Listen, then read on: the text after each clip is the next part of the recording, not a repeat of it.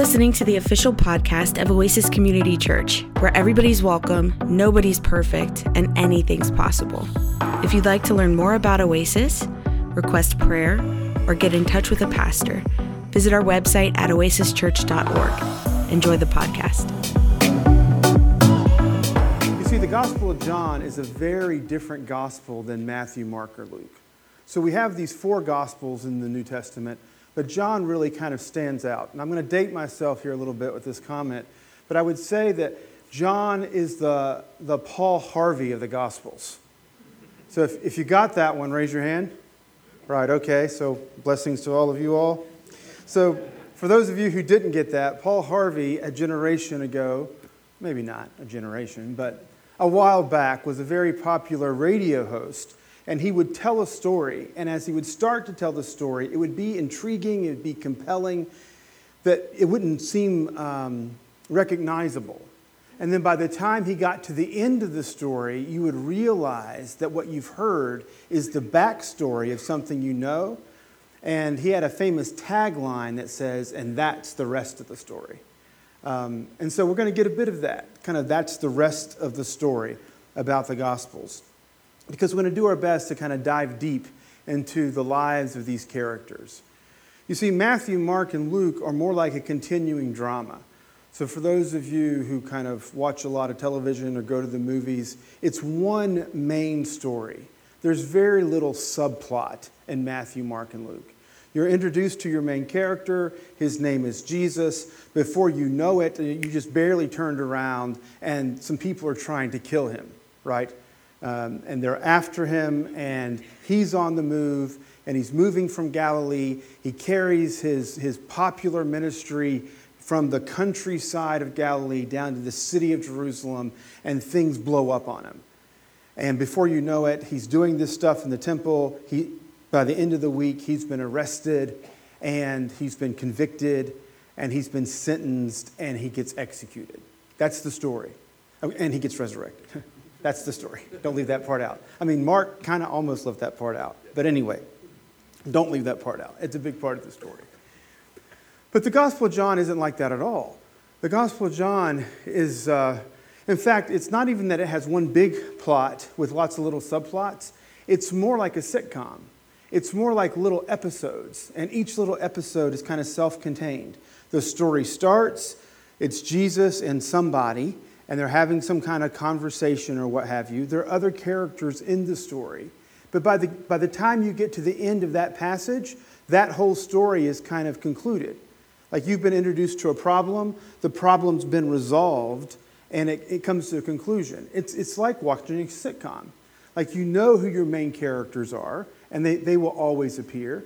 And then you might have that second tier of characters who kind of appear every now and then, but they don't have to be in every episode. So I'll date myself here uh, just a bit again. But uh, when I was, I don't watch sitcoms much anymore, but when I did, a popular one was called Seinfeld. And it was after Jerry Seinfeld, the comedian. And it was a little kind of autobiographical. So every single episode of Seinfeld had Jerry in it. Like you had to have Jerry. Without Jerry, you didn't have an episode. And in the Gospel of John, without Jesus, you don't have an episode. Like there's not a single story in the Gospel of John where Jesus doesn't appear. Then you have your other characters who are pretty important. Um, you have the disciples, which would be kind of like uh, George and Kramer and Elaine. Like it's very rare to see an episode of Seinfeld without those characters. And as well, it's very rare that any story in the Gospel of John appear without the disciples. They are definitely part of that story. Then there's that other tier of characters who you may or may not see. So, like the mailman, uh, what's his name? Uh, Newman. Yes, how could I forget? Newman. yeah. So, Newman's not in every episode, but you see him enough that you know who he is. Or um, the family or love interest of the other main characters, right? They, they will appear. So, the same thing happens in, in the gospel. So, uh, the mother of Jesus appears multiple times, kind of like Jerry's mother would appear multiple times. Um, Nicodemus does appear three times in the gospel. He appears up front, he appears about halfway through, and then he appears at the end. kind of like maybe the soup Nazi, I'm not sure. It's hard to tell if Nicodemus is a good character or a bad character. There's some of those kind of, in, in any story, your, your hero or your quote unquote, you know, your protagonist, your good guys, should be fairly clear. And then your antagonist, uh, your bad guys, should be very fairly clear. However, the stories that I like the best are the stories where that's a bit more complicated. Like you can't quite tell who you're supposed to root for because the characters themselves are, are, are complex. Do you get that? I love that actually. I mean, I think that makes for a really good story because I think we're complex. I don't think we're all good. I don't think we're all bad. I think that we're, we're in this world and we're doing our best to respond faithfully, but we mess up a lot. And we find ourselves not just messing up in what we do, sometimes we find ourselves messing up in, in, in how we feel or how we, you know, our, our, our perspective. And it's that, I think, that really speaks to the truth of reality. So today, we're going to start with a look at this woman at the well. Her testimony of Jesus, right, when she lays her hand on the Bible, so to speak, and swears to tell the whole truth and nothing but the truth, is a pretty interesting one. The Gospel of John actually ends, um, I'll say it ends in chapter 20, verses 30 and 31, where it says, Jesus did a lot of things and said a lot of things. But what has been written down here in the Gospel of John has been written down so that you might believe, and that in believing, you might receive eternal life. Like that's the whole point. We're going to hear these various testimonies, and we're going to try and, you know, to quote Paul, test all things and hold fast to the truth. And we're going to see what we believe and what we have heard. So, this is a reoccurring theme in the gospel as you hear a testimony. It's who, who kind of believes and who doesn't, and who's faithful and who's not. And there's some characters in the gospel that there's no ambiguity. They seem to be certainly good. And there's some, again, that there's no ambiguity. They, be, they seem to be certainly bad. I'll just point out one. Uh, Caiaphas, the high priest, says, we have no king but Caesar. That's a bad one. and or the mother of Jesus, right? She's she's obviously a good one. But then there's a lot of them and th- that occupy this middle space, at least partially anyway, and those are the ones I find most intriguing. And so we're going to start today by hearing the testimony of the woman at the well.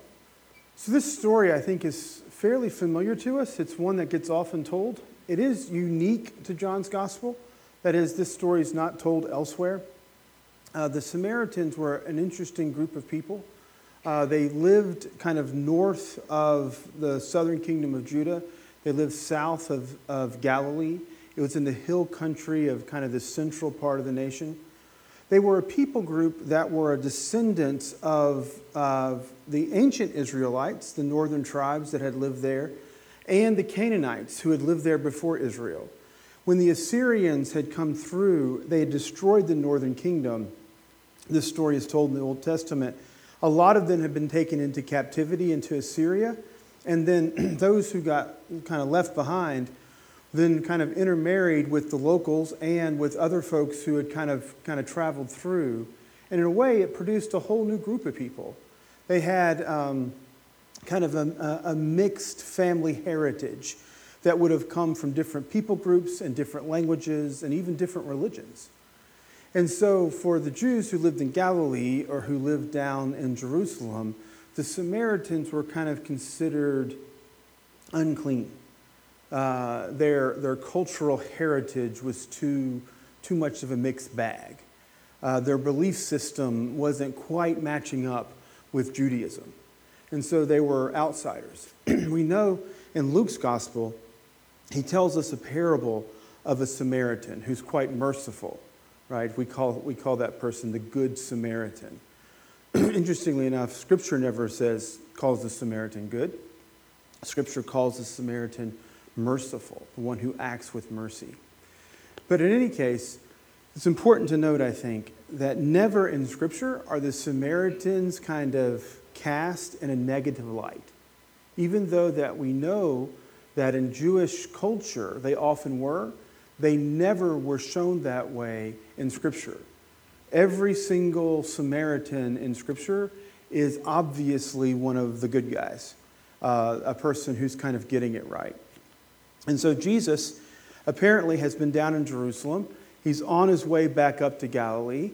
And any good rabbi would have gone down into the Jordan Valley and made his way up and then through the mountain range into Galilee. It was about a three day trip uh, on foot. But there was a faster way to get there. You could start uh, in Jerusalem and just head north along the mountain ridge. You could get there in about a day. So I want you to imagine a city that was split between, say, the north part of the city and the south part of the city. Uh, it's going to take a lot of imagination for you all to do this, right? And so, for those who live in the, in the, in the north city, right, uh, they have their own kind of culture and location and restaurants and stuff. And then there's those who live in the south city, right, as though the two cities are, you know, completely separated.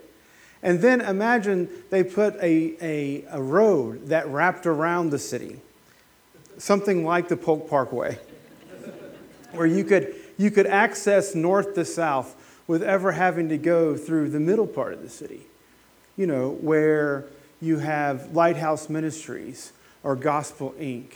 or Parker Street. The, that, you know, that part of Memorial that you lock your doors on when you hit the uh, traffic lights. You know, we find some way to circumvent those areas that we find problematic, and we live in our little enclaves in the north or the south. That was, that was, that was a better allegory than maybe what you're appreciating, but it's, it's there. So, Jesus, as opposed to taking the Polk Parkway in order to get from South Lakeland to North, uh, he just goes right through the middle. And when he gets there, um, they don't have anything to drink and they don't have anything to eat. And so he sends his disciples into town to, to get something. And so while he's there, this woman comes. It's the middle of the day, and she's a Samaritan. And he says, Can I have a drink of water? And she responds in a, in a very um, kind of appropriate way. She says, Well, you're a Jewish man, and I'm a Samaritan woman, and we don't, we don't share. We don't share drinks, right? For you to drink from my cup would make you, quote unquote, unclean in your religion. And Jesus says, um, if you knew uh, who was asking for a drink, if you knew me, you would ask me for a drink. And her response is one of the best responses I've ever heard. She said, You, sir, do not even have a bucket. and this well is deep. like, at first, he's just some unorthodox Jewish guy, and then he's a little woo, you know, what's this guy talking about? And, and so Jesus says, I have, he ups the ante a bit, I have living water. You drink this stuff and you won't have to, you won't have to drink again. You won't get thirsty anymore. And she's like, and I'm not quite sure how to take her response at this point. She's like, okay, give me some. Now, I don't know if she's convinced by the guy or if she's just try, trying to call his bluff. Yeah? Let's, let's try it. Let's, let's, let's have it. And he says, he turns the conversation on her a bit. He says, All right, uh, go get your husband. And she's like, Well, I don't have a husband. And then, in this kind of Pentecostal, charismatic, little creepy kind of way, he's like, That's right. You don't have a husband, but you've had five, and the man you're living with now is not your husband. and then she says, Well, okay, prophet. And, and before we read past the, uh, the affirmation of the woman calling Jesus prophet, we have to, this is one of those kind of deep dives, right? the Jews believed in all, all kinds of prophets, right? They had Samuel, they had Nathan, they had Elijah, they had Elisha and Isaiah and Jeremiah and Ezekiel and Hosea and Joel and Amos, Obadiah. Just on and on and on, right? But the Samaritans, like the Sadducees, only read the Torah. And in the Torah, there had only been Moses. So in her faith, there was only one prophet, though that one prophet had prophesied the coming of another. It's Deuteronomy 18 God will raise up another one like me. So for her to say to him, after he's kind of read her mail, um, you know, to kind of acknowledge him as a prophet is to kind of step a step of faith towards him in a way. and he says, you know, you all worship here on this mountain at the well of Jacob. the Jews, they worship down in Jerusalem. But the day is coming where it won't matter if you're here or there or wherever North Lakeland, South Lakeland, or downtown. It won't matter where you are because all those who worship will worship in spirit and in truth. And she leaves her bucket and she goes into town and she tells everyone what she had experienced. I don't think it's insignificant that she left her bucket. like she had gone there to get water, but this, this had prioritized her day.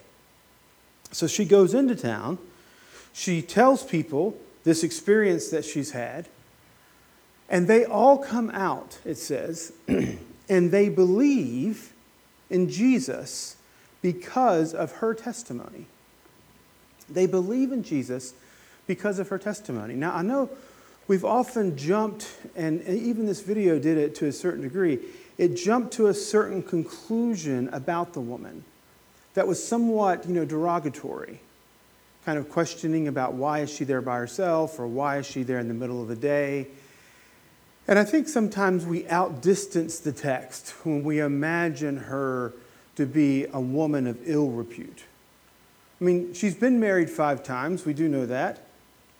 And she's living with a man that's not her husband, so you think, well, obviously, she's a quote unquote bad lady. Except that in the ancient world, women couldn't divorce their husbands. Husbands could divorce their wives, but legally it didn't happen the other way around. And so we don't know that she'd been divorced. I mean, her husbands could have died, or some could have died, and some could have divorced her. Amongst the things a husband, a Jewish husband, could divorce his wife for included burning breakfast. A lot of things could have happened to her. But I'll say this whatever her past may have been, when she testified about Jesus, they all believed. I mean, if we measure evangelism, successful evangelism, by how many converts you have, which I think there's more, more to that than not. But um, if, if we measure evangelism by the number of converts you have, her testimony, she's the most successful evangelist in the whole gospel. She testifies nothing but the truth, and her whole community comes and believes. And they say, We believed because of her testimony. And then Jesus stuck around for a couple of days. And after they've all spent some time together, they're saying, Well, now we believe. This is a nice progression of faith, too. Now we believe because we have seen and heard. But originally we believed because of her testimony. That's powerful. That when we bear witness to Jesus, when we live a life that says, this is who I know Jesus to be, it can have an effect on folk that they come to faith. But we want them to eventually have their own faith. We want them to move beyond coming to faith because of our testimony to encountering Jesus and saying, Now we believe because we have spent time. I mean, this is, this is a wonderful story that we can uh, hope and strive to emulate in our lives. But as is the case with any witness in a courtroom, We're not going to call you to the witness stand unless you've had some kind of personal engagement with the case. Yeah? I mean, you hear about court cases all the time, but you're not called to be a witness. You'd only be called to be a witness if you were an eyewitness or if you were a character witness, right? If you were intimately involved somehow. And the challenge sometimes in the Christian life is we get so busy trying to do our Christianity that we don't end up with a relationship with Jesus. And if you don't know Jesus, you can't be a witness. You have to know Jesus in order to be a witness because you have nothing to testify about. So, we're going to back up a chapter and we're going to look at Nicodemus. It's an interesting one. Nicodemus comes at night and he addresses Jesus as teacher, as rabbi. He's very respectful. I mean, Nicodemus is himself a, a ruler of the Pharisees. And so he says, We know you must come from God. We, we see what you do, we, we, we hear what you say. We know you must come from God. And so he asked him, What, what must I do? And Jesus says, Well, you must be born anew. Uh, we sometimes translate this, You must be born again. Interestingly enough, this is the only passage in all of Scripture that uses born again language. You've heard that term, I'm born again Christian? It's only in John 3. Like nowhere else in the whole Bible. That one page is the only page that uses that, that language. And, and Nicodemus is like, uh, I'm too big. I know, right, it is supposed to be funny. He's like, I'm too big. I, I can't get back into my mom. How could I be born another time? To which Jesus asked him a question. He goes, Aren't you a teacher? Now, once again, um, understanding the tone of a comment is difficult when it's just written down, but that does sound to me to be a little sarcastic. Like, you must be born anew. Jesus is obviously speaking metaphorically here. And Nicodemus is like, Well, I'm too big. And, and he's like, Oh, man, are you a teacher? I mean, are, you, are you a teacher of the law? Do you, understand symbolism? Have you heard a figure of speech? and Jesus goes on to explain, and he says th- that passage of scripture that we open the service with. For God so loved the world that he gave his one and only Son, that whosoever believes in him would not perish, but would have eternal life, because Jesus didn't come to condemn the world. Right? Sometimes we condemn ourselves, but Jesus is not the condemner. Right? Step into the light. Step into the light. It's interesting that Nicodemus came at night. And Jesus' response is step into the light. Let's look at these two characters. Nicodemus is a man, and the woman at the well is a woman. We know Nicodemus' name. His name is Nicodemus. We don't know the woman's name. And church tradition never gave her a name. She, she is nameless. He is a Jew, she is a Samaritan. He is a man of letters, a ruler of the Pharisees. She's coming to the well in the middle of the day. He's coming at night. She's coming in the light. He walks away without the story telling us anything about how he personally responded. She leaves her bucket at the well and goes into town and tells everybody she knows, Come and see.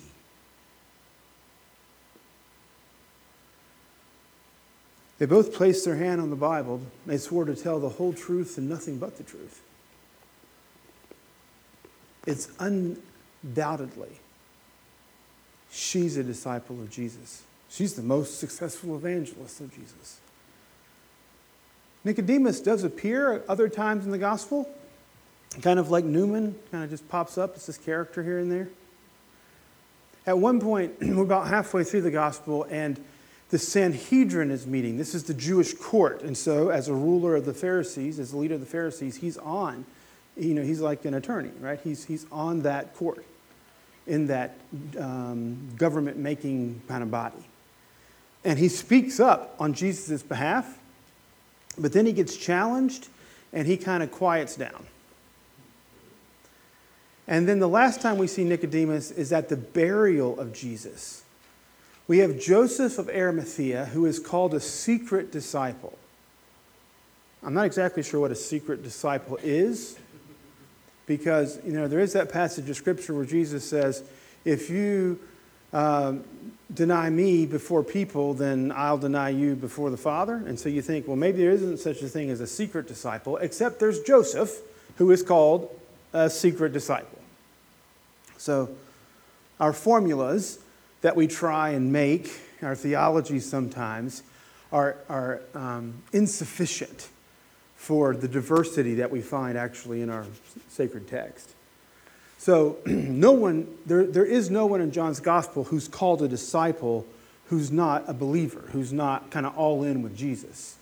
So, Joseph is a disciple. He's a secret disciple, but he's a disciple.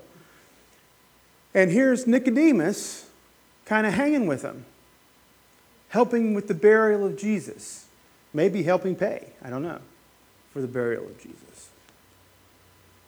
And so, I'm not the judge. I'm like you, I'm a witness. And I want to witness about how I've experienced Jesus in my life. And so, if I had to guess, I would say Nicodemus is a believer. That's my guess. And with the Samaritan woman, I have no doubt. I feel like I could be a character witness for her. I hope no one calls me to be a character witness for Nicodemus because it's, there's a lot more ambiguity. But I'd like to give him the benefit of the doubt. I mean, he comes to Jesus. It might be at night, but he does come. He sticks up for Jesus in public. I mean, he shuts up pretty fast, but he did speak up. He seemed to give money. I mean, that's a good thing, you know? Sacrifice, some form of sacrifice. But we don't want to just say those who come every now and then and those who give money are good to go. We kind of want a life that's lived. And maybe the story just doesn't tell us about Nicodemus. I don't know. But one of the things I hope that we can get at through this series is that with all of these characters in the Gospel of John, I hope that they can serve for us in some way as examples of how we might want to live so that at the end of our lives, someone won't have to say, Oh, Robbie Waddell, yeah, I know that guy. Yeah, I think he was a Christian. He was a good guy. Loved his wife. Pastored that church for a while. He must have been a Christian, right? Or are we going to be like this woman who's nameless? and marginalized. As we come to the table today, and I'm going to call for the servers in, in just a second. But as we come to the table today, I want us to think about this. Jesus came into the world not as one on the top, but as one on the bottom. I mean, he came in the world and he was poor, right? Galilean Jew. He came in the world already as a kind of a marginalized people group, right? His country was owned and occupied by a foreign government. He, not unlike the woman, was powerless in ways. He's vulnerable. I mean, we want to think about the ways in which you know, Jesus was conquering, but Jesus' conquering comes through his vulnerability. It comes through his love. Literally, it's the brokenness of Jesus that becomes our salvation. Right? It's his, it's his death on the cross that, that becomes the means by which God uses to save us. Um,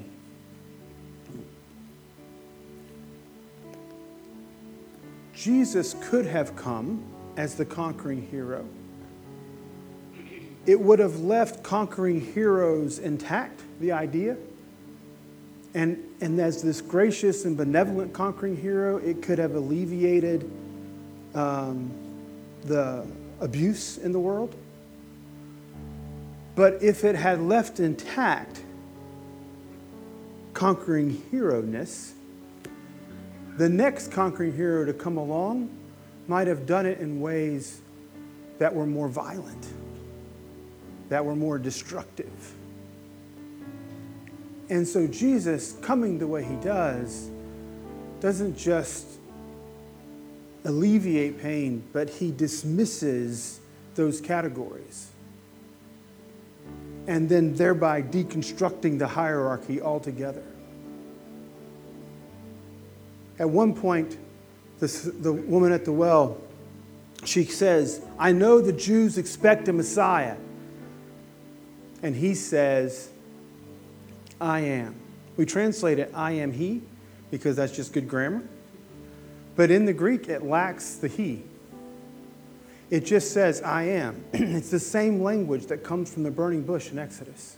She says, I know the Jews expect a Messiah. And he says, Ta da! I am. It's me. If you're wondering the will of God for your life, it's to be like Jesus, to be self sacrificial, to be giving,